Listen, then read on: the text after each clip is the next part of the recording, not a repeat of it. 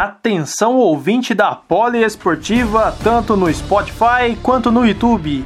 Alerta de recorde. Sim, amigos, Lewis Hamilton chegou ao incrível feito de 91 vitórias na Fórmula 1. A marca histórica foi neste domingo, no Grande Prêmio de Eiffel em Nürburgring, na Alemanha. Além disso, o inglês lidera com folga o campeonato de pilotos. O holandês Max Verstappen foi o segundo e cravou a volta mais rápida. E sim, Daniel Ricciardo foi o terceiro e conseguiu o primeiro pódio com a Renault. Ao contrário da sexta e do sábado, a prova não teve chuva, mas foi recheada de ultrapassagens e batalhas por posição. A prova teve uma largada impressionante. Hamilton buscou a ultrapassagem sobre Valtteri Bottas, mas o finlandês defendeu bem sua posição e permaneceu na frente. Surpresa foi Leclerc. O monegasco da Ferrari largou em quarto e conseguiu manter sua posição. Só que convenhamos, o motor Ferrari parece que está conduzindo um ônibus nesta temporada. Em apenas 5 voltas, a distância de Leclerc para o líder era de 12 segundos. Logo, ele foi ultrapassado pelo bonde com Ricardo Pérez e companhia. Na 12 volta, Hamilton surpreendeu e depois de Bottas travar seus pneus na curva 1, o inglês foi para cima para conquistar a primeira colocação. Em um contexto totalmente diferente, Russell e Raikkonen tiveram uma luta na mesma curva. Enquanto o inglês da Williams pressionava Leclerc, Raikkonen, que bateu o recorde de 323 largadas na Fórmula 1, guinchou o carro da Williams, que ficou com as quatro rodas no ar. Russell até tentou voltar, mas teve que abandonar. Raikkonen levou a pena 10 segundos de penalidade. E o Bottas, que estava todo pomposo por ter ganho na Rússia, viu o motor Mercedes falhar. Sim, isso acontece. O finlandês perdeu potência e também posições, e o que lhe restou foi carregar seu carro até a garagem e abandonar. E que o karma estava solto, Esteban Ocon da Renault e Alexander Albon da Red Bull também encostaram e deixaram a corrida. Tudo se encaminhava para um fim de corrida dos sonhos já que Hamilton chegaria com tranquilidade e Ricardo até que enfim conquistaria o pódio. Mas existe na Fórmula 1 o tal do Lando Norris. It's Friday then. It's Saturday, Sunday. What? It's Friday then. Saturday, Sunday. What? Norris ficou sem potência em alguns momentos da pista.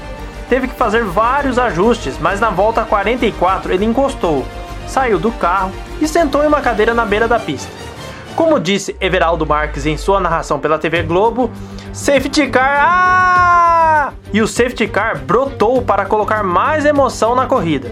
Ficou na pista por seis voltas. Seis voltas para o Hamilton reclamar que ele estava lento com a relargada. A emoção ficou por conta dos motores Ferrari, pela incrível 11 primeira colocação, Magnussen e Vettel. Melhor para o alemão, que teve que dar um chega para lá no dinamarquês da Haas para segurar sua posição. A gente nem citou aqui, mas o Lance Stroll não correu esse fim de semana. Ele teve alguns problemas de saúde e o coronavírus foi descartado. E quem substituiu? Sim, ele mesmo, Nico Huckenberg, que foi chamado às pressas para substituir o canadense e foi bem. Largou de último e subiu de posições ao longo da prova. Nada mal, para quem somente andou quatro voltas rápidas no sábado. Com o fim da corrida, Lewis Hamilton chegou à sua vitória de número 91 e iguala o recorde do alemão Michael Schumacher. Lewis tem tudo para superar o recorde do alemão nas próximas provas da temporada. Max Verstappen foi o segundo e com a melhor volta da prova garantiu um ponto extra. E Daniel Ricciardo ficou em terceiro com a Renault. Ao fim do GP, Lewis teve um presente, um capacete entregue pelo filho de Michael,